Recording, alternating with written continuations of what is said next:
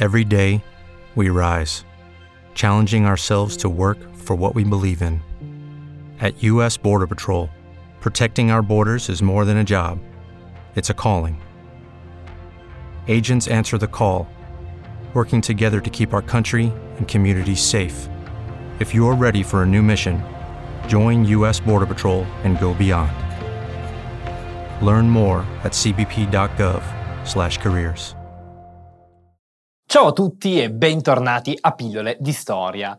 Una delle cose che mi piace di più spiegare quando facciamo pillole dedicate alla storia della medicina è quanto in passato per cercare di curare malattie, trovare, sviluppare farmaci in assenza delle metodiche moderne, che sicuramente tra dieci anni saranno completamente superate, ma che adesso sono letteralmente fantascienza rispetto a quello che si usava anche solo 50 anni fa, bene, è divertente andare a scoprire come in passato, senza queste metodiche si riuscissero comunque a sviluppare dei farmaci, farmaci che spesso venivano creati grazie a un lunghissimo lavoro di ricerca, grazie ad un'inventiva fuori dal comune e talvolta grazie anche a dei sacrifici.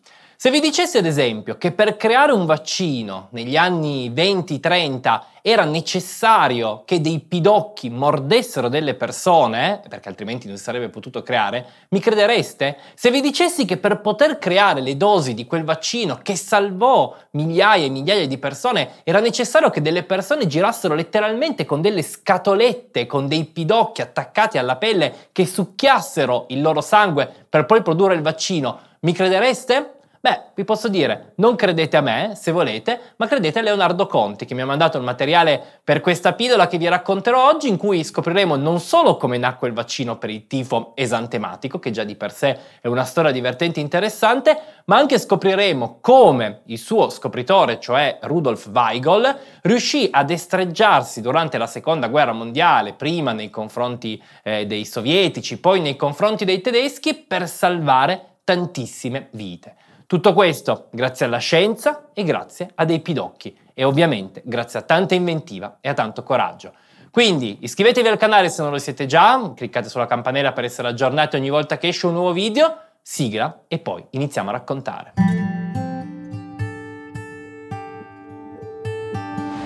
Pillole di storia è il podcast de La Biblioteca di Alessandria, la community per chi ama la storia. Condotto da Gioele Sasso Produzione e sound design a cura di Matteo D'Alessandro. Come spesso capita in queste pillole, la prima cosa da capire è di che malattia stiamo parlando. Il tifo esantematico è una malattia che per tanti secoli è stata molto molto diffusa. È una malattia che provoca in chi la prende febbre, un esante, ma appunto, cioè la comparsa di macchie eh, rossastre su tutto il corpo, dolori articolari, un peggioramento delle condizioni generali e in alcune persone purtroppo provoca, provocava anche eh, delle polmoniti molto gravi che potevano portare a morte. Quanto fossero le percentuali di mortalità è difficile stimarlo. In alcune fonti si parla di un 20-25% di mortalità, in altre si dice 20-25% di coloro che si ammalavano delle forme gravi. Ma capite che essendo una malattia molto diffusa, i cui primi sintomi erano relativamente comuni come febbre e dolori, era difficile all'epoca stimare quanti fossero veramente malati. È una malattia che, come si è scoperto all'inizio del XX secolo, non passava direttamente da uomo a uomo, non era il raffreddore in cui uno sternutisce e, e rischia di infettare l'altro. No, era una malattia che invece passava da uomo a uomo tramite i pidocchi, i quali portavano con sé il batterio causa eh, della, della, malattia, che si chiama Rickettsia prowazeki se siete interessati, e che andando a succhiare il sangue di un uomo e poi dell'altro trasmettevano questa malattia.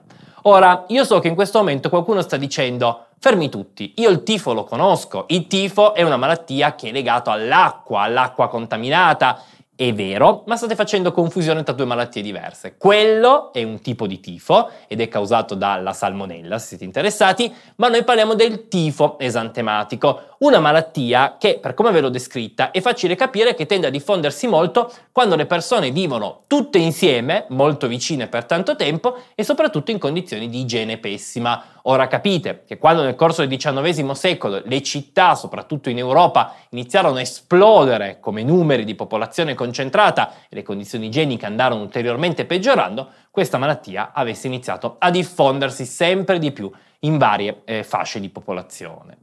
La scoperta su come avvenisse materialmente il contagio lo si deve a un ricercatore francese, Nicole, che nel 1909 riuscì a scoprire proprio che il colpevole della trasmissione fosse, eh, fossero i pidocchi e quale fosse il batterio colpevole del contagio e che per questo ricevette il premio Nobel. Nicole continuò poi negli anni successivi le sue ricerche e scoprì, andando un pochettino più a fondo, che in realtà non era il morso del pidocchio, questo ve lo dico perché è importante, non era il morso del pidocchio a causare, a trasmettere l'infezione, come capita ad esempio, vi faccio un esempio molto più grande, con la rabbia che può essere diffusa ad esempio dal morso eh, di un cane o di una volpe o di un pipistrello eh, colpiti da rabbia. No, a trasmettere la malattia erano invece le feci del pidocchio. Perché? Il pidocchio si attacca all'essere umano, inizia a succhiare sangue e ovviamente questo sangue lo usa come nutrimento, come tantissimi animali, questo nutrimento viene in parte assorbito e in parte eliminato eh, con il meccanismo di discarto eh, sotto forma di feci, feci che ovviamente finché il pidocchio si trova attaccato all'essere umano vengono riversati sulla pelle. Inutile dire che il pidocchio è molto piccolo, le sue feci sono una quantità scarsissima che è difficile da percepire, ma quelle feci contenevano al loro interno il batterio che diventava quindi colpevole dell'infezione, che in questo modo si trasmetteva eh, tra, tra, vari esseri umani. Il, batte- il, pidocchio, succhiando il sangue, prendeva l'infezione dentro di sé o mh, mm, lo prendeva da altri pidocchi e da qui poi lo lasciava su altri esseri umani. Da questo punto, ovviamente, una volta scoperto che cos'era che causava l'infezione, i primi tentativi per cercare di ridurre la diffusione di questo tifo esantematico, o tifo epidemico come veniva anche chiamato perché si diffondeva creando delle vere e proprie epidemie, i primi tentativi furono ovviamente molto semplici, cioè di tipo igienico, cercando di far aumentare l'igiene, ridurre il contatto, separando le persone malate da quelle sane, tutte cose che un qualche piccolo risultato lo ebbero e quando a distanza di molti anni vennero introdotti i primi antibiotici per trattare le forme di chi era già malato, si iniziarono a utilizzare gli antibiotici che avevano un buon effetto. Prima però che gli antibiotici venissero utilizzati, entrassero realmente in commercio, venissero sviluppati entrassero in commercio, parliamo grosso modo degli anni della seconda guerra mondiale e per l'Europa, per l'asse anche subito dopo la seconda guerra mondiale, prima che gli antibiotici entrassero veramente in commercio, la penicillina, altri erano stati già sviluppati prima ma avevano minori effetti, Prima di tutto questo si iniziò a pensare di sviluppare qualcosa di diverso, cioè di sviluppare una forma di vaccino che permettesse di immunizzare le persone e di impedire che potessero prendere la malattia. Ora, immagino che tutti voi sappiate benissimo come funziona un vaccino. Un vaccino è una sostanza che si somministra ad un paziente affinché il suo sistema immunitario impari a riconoscere l'infezione, un'infezione che non ha ovviamente già avuto, cercando di creare un meccanismo che è simile a in quelle malattie, come ad esempio, non so, il morbillo, tanto per fare un esempio, in cui la si prende una volta, il sistema immunitario impara a difendersi e non la si dovrebbe prendere più. Poi nella medicina gli assoluti non esistono, ma questa è un'altra storia. La cosa si può fare o per evitare che quella malattia venga presa per sempre, per evitare che quella malattia venga presa per un periodo, pensate ad esempio al vaccino antitetanico che va rifatto ogni, ogni tot, o per far sì che se uno prende quella malattia la prenda in maniera più lieve. I primissimi vaccini sviluppati, ad esempio, funzionavano in questo modo, cioè non è che impedivano la malattia, ma la facevano prendere in una maniera lieve, di modo che poi si fosse preparati qualora fosse tornata. Quindi per sviluppare questo vaccino era necessario trovare un modo per isolare quel batterio e utilizzarlo per creare il vaccino. A lavorare questo, in quest'ambito fu Rudolf Weigel, uno scienziato, un ricercatore polacco che visse in Polonia più o meno dalla poco prima della prima guerra mondiale fino a dopo la seconda guerra mondiale, attraversando, come dicevo nell'introduzione, una lunghissima serie di cambiamenti politici. Weigel in realtà di origine non era polacco, lui era nato in un paesino della Repubblica Ceca, all'epoca sia quel pezzo della Repubblica Ceca che una piccola parte della Polonia facevano parte dell'impero austro-ungarico, quindi lui teoricamente era cittadino austriaco dell'impero austro-ungarico, ma in realtà rimarrà poco in Repubblica Ceca perché il padre morirà, la madre si risposerà con un uomo polacco e deciderà di trasferirsi in Polonia. E possiamo dire che lui per tutta la vita si considerò polacco, ma questa origine austriaca in qualche modo gli verrà comoda successivamente. Una volta qui diventerà un giovane ricercatore tra i più apprezzati e nel 1914 proporrà proprio il suo progetto, un progetto che sarà talmente apprezzato in Austria-Ungheria, all'epoca impegnata nella Prima Guerra Mondiale, quindi potete immaginare le trincee dove tante persone stavano schiacciate in condizioni igieniche pessime, quanto fosse interessante un vaccino contro questa malattia, fu talmente apprezzato che gli venne dato un laboratorio e lui poté iniziare a lavorare. Finita la prima guerra mondiale, con la Polonia finalmente rinata in uno Stato autonomo, le sue ricerche, così importanti che stavano già dando i primi risultati, proseguirono. Gli venne dato un laboratorio all'Università Jagellonica di Leopoli, città che oggi fa parte dell'Ucraina ma all'epoca era polacca, e qui poté portare avanti il suo lavoro. La prima parte dello sviluppo del vaccino fu ovviamente legato al tentare di partire dai pidocchi, dalle loro feci, che appunto si era scoperto che eh, provocassero la malattia, per riuscire a purificare una sostanza che si potesse inoculare. Inutile dire che non si potevano prendere le feci di pidocchio e creare direttamente il vaccino infilandolo nel corpo di qualcuno. Primo perché aveva ovviamente dei rischi. Secondo perché le feci di Pidocchio contenevano il batterio vivo e quello avrebbe causato la malattia, quindi invece di creare un vaccino si sarebbe creata una nuova epidemia. Si decise quindi, come già si faceva da tanti anni per altri vaccini, di provare a trattare quella sostanza, quelle feci, andando a eliminare innanzitutto tutto ciò che non serviva, tutti gli elementi di scarto, e poi andando ad eliminare direttamente gli stessi batteri, lasciando all'interno del nuovo composto solo delle proteine che come si era andato a dimostrare provandolo sugli animali, bastavano al sistema immunitario per riuscire a difendersi dalla malattia. Il problema è che per riuscire a produrre abbastanza materiale da avere una singola dose di vaccino era necessario utilizzare ben 150 pidocchi i quali venivano uccisi, venivano estratti i loro intestini, venivano sminuzzati e poi venivano trattati. E anche quando dopo un po' di lavori si riuscì a ridurre la quantità necessaria a 90 pidocchi, fu chiaro fin dall'inizio che non si poteva basarsi solo sui pidocchi raccolti eh, da persone che li avevano, ma era necessario trovare un modo letteralmente per coltivarli, per farli crescere fino al momento corretto, perché se si lasciava a mangiare troppo, spesso questi pidocchi esplodevano e diventavano completamente inutili, affinché potessero essere utilizzati per il vaccino. Ora, inizialmente si pensò di procedere nella maniera più semplice, prendere delle cavie, animali, come ad esempio dei topi, mettergli i pidocchi, staccarli e produrre il vaccino.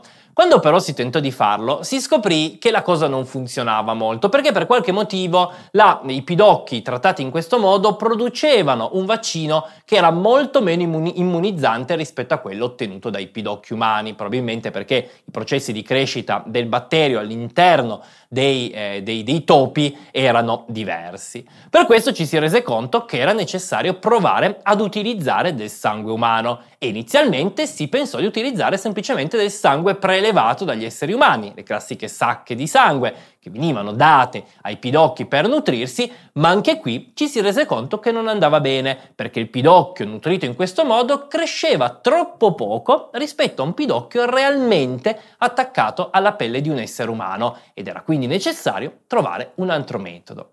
Alla fine venne trovato un metodo molto particolare, cioè creare delle vere e proprie scatolette piene di pidocchi da attaccare ad un essere umano.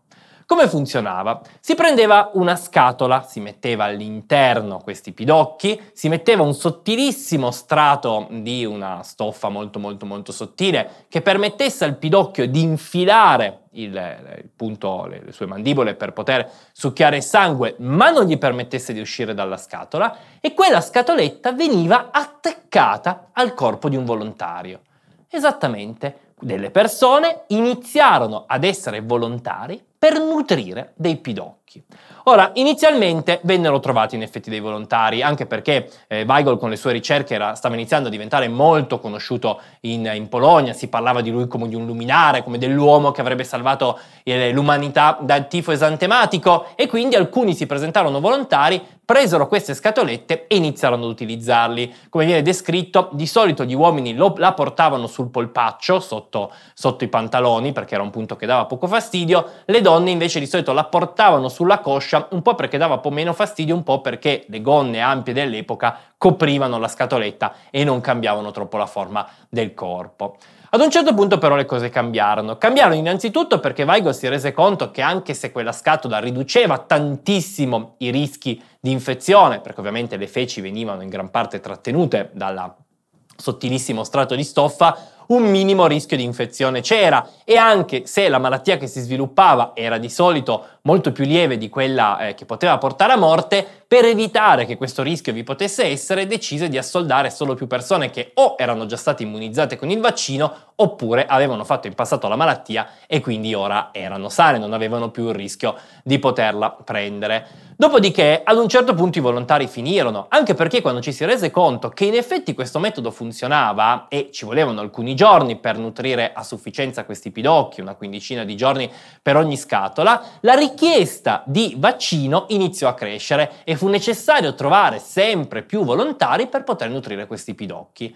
Quando non ce ne furono più, questi volontari smisero di essere volontari e iniziarono ad essere pagati. Quindi in Polonia iniziarono delle persone che avevano bisogno di soldi a diventare dei veri e propri, delle vere e proprie nursery, dei veri e propri asili nido, chiamiamo così, per questi pidocchi. Addirittura ad un certo punto molti, e soprattutto più forti, più sani, iniziarono a portare con sé anche più scatolette, venendo ovviamente pagati per ognuna di essi e riuscendo quindi a guadagnare di più, letteralmente dando il loro sangue in cambio di soldi.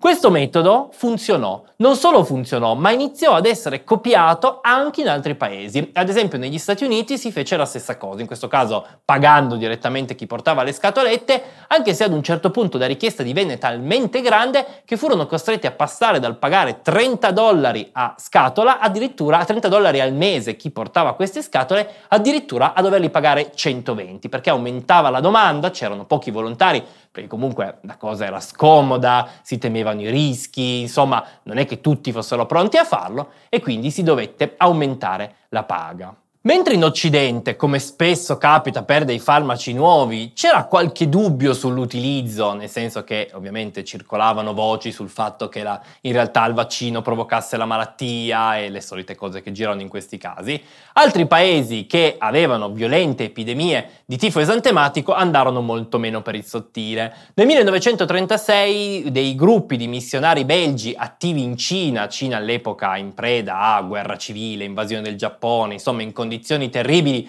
e dove il tifo esantematico faceva dei danni colossali, furono i primi ad avviare una vera e propria vaccinazione di massa, con il risultato che in pochi anni, in piena seconda guerra mondiale, quindi un periodo teoricamente non esattamente dei più positivi per la Cina, la malattia ebbe letteralmente un crollo nel numero di casi registrati. Si iniziò a riuscire a tenere sotto controllo e il vaccino dimostrò tutta la sua utilità.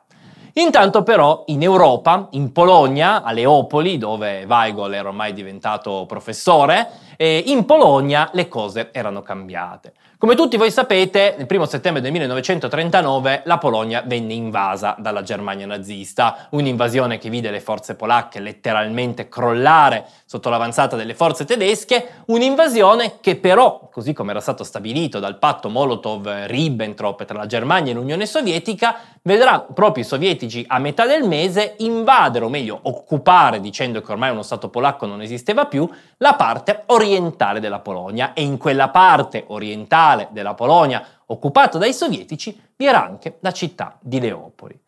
Weigel ovviamente inizialmente non venne toccato. Era un uomo che non si poteva toccare perché era troppo famoso a livello globale, era troppo famoso in Polonia dove era un simbolo, ma soprattutto per, e questo interessava l'Unione Sovietica, era troppo utile perché continuava a sviluppare metodi sempre più efficienti di produrre il vaccino, vaccino che ovviamente interessava molto, moltissimo anche ai sovietici. Weigel sfruttò questa sua capacità per aiutare tantissime persone dell'università e che conosceva a difendersi da quello che stavano facendo i sovietici. Come abbiamo raccontato in vecchie pillole, quando i sovietici occuparono la parte orientale della Polonia, cercarono letteralmente di sradicare l'intelligenza, di sradicare eh, la, la, parte più colta, più, più progredita eh, del, del, popolo polacco, cercando in questo modo di eliminare letteralmente la testa che avrebbe potuto guidare i polacchi a una nuova ribellione. Vennero uccisi, ne abbiamo già parlato, gli ufficiali, vennero eliminati i politici, vennero eliminati scienziati, ricercatori, professori universitari, ma tutto questo Leopoli riuscì a in parte evitarlo, proprio grazie a Weigel, che per riuscire a salvare tanti che conosceva iniziò a prenderli a lavorare con sé. Qualcuno fingendo che fossero dei ricercatori, altri addirittura facendoli diventare uomini delle pulizie, facendoli diventare eh, esperti di comunicazione. Pensate, assoldando invece professori, poeti, ricercatori, matematici, fisici come uomini che dovevano portare in giro le sue scatolette di pidocchi. Ad ognuno di loro veniva lasciato un lasciapassare e questo permetterà loro di sopravvivere a questa prima fase della guerra. Nel giugno del 1941 le cose per Leopoli cambiarono. Iniziò l'operazione Barbarossa, la Germania nazista invase l'Unione Sovietica e ovviamente la prima parte dell'Unione Sovietica che i nazisti, i tedeschi andarono ad occupare o liberare, vedetela come, come volete, fu proprio la parte de, di Polonia che non era stata annessa da loro nella, nella prima fase della guerra. È inutile dire che con l'arrivo dei nazisti le cose per Weigel continuarono ad essere difficili, perché anche i nazisti volevano sradicare il popolo polacco, volevano eliminare tutto la, la, l'apparato dirigenziale della Polonia e in più volevano anche eliminare gli ebrei e tra gli altri ebrei la moglie eh, di Weigel era di religione ebraica.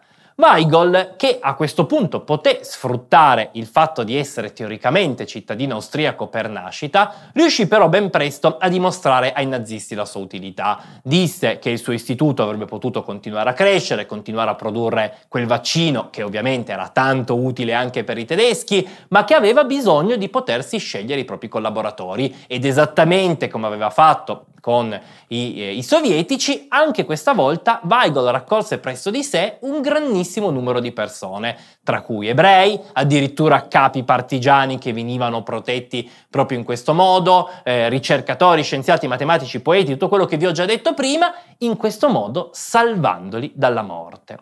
Non solo, sfruttando la sua notorietà, Weigel riuscirà ad aiutare in maniera attiva la resistenza polacca contro i nazisti, offrendo loro protezione, offrendo loro del denaro, offrendo loro farmaci che riusciva a far sparire dall'ospedale e dagli istituti di ricerca per poi farli arrivare ai... Mh, mm, ai partigiani. Addirittura pensate che i nazisti gli avevano fornito una radio che doveva servire per ricevere gli ordini di nuovo vaccino e per comunicare la loro preparazione. Inutile dire che Weigel, a sprezzo del pericolo, utilizzerà quella radio per mantenere i collegamenti tra vari gruppi partigiani e, tra l'altro, sempre grazie a questa sua metodica, riuscirà a salvare tantissimi ebrei nascondendoli all'interno dell'istituto di ricerca o appunto impiegandoli. Anche perché eh, possiamo dire che i tedeschi per una volta erano più interessati al vaccino piuttosto che ad eliminare altri ebrei. Avere uno di quei lasciapassari forniti dall'istituto eh, di Weigel voleva dire avere salva la vita.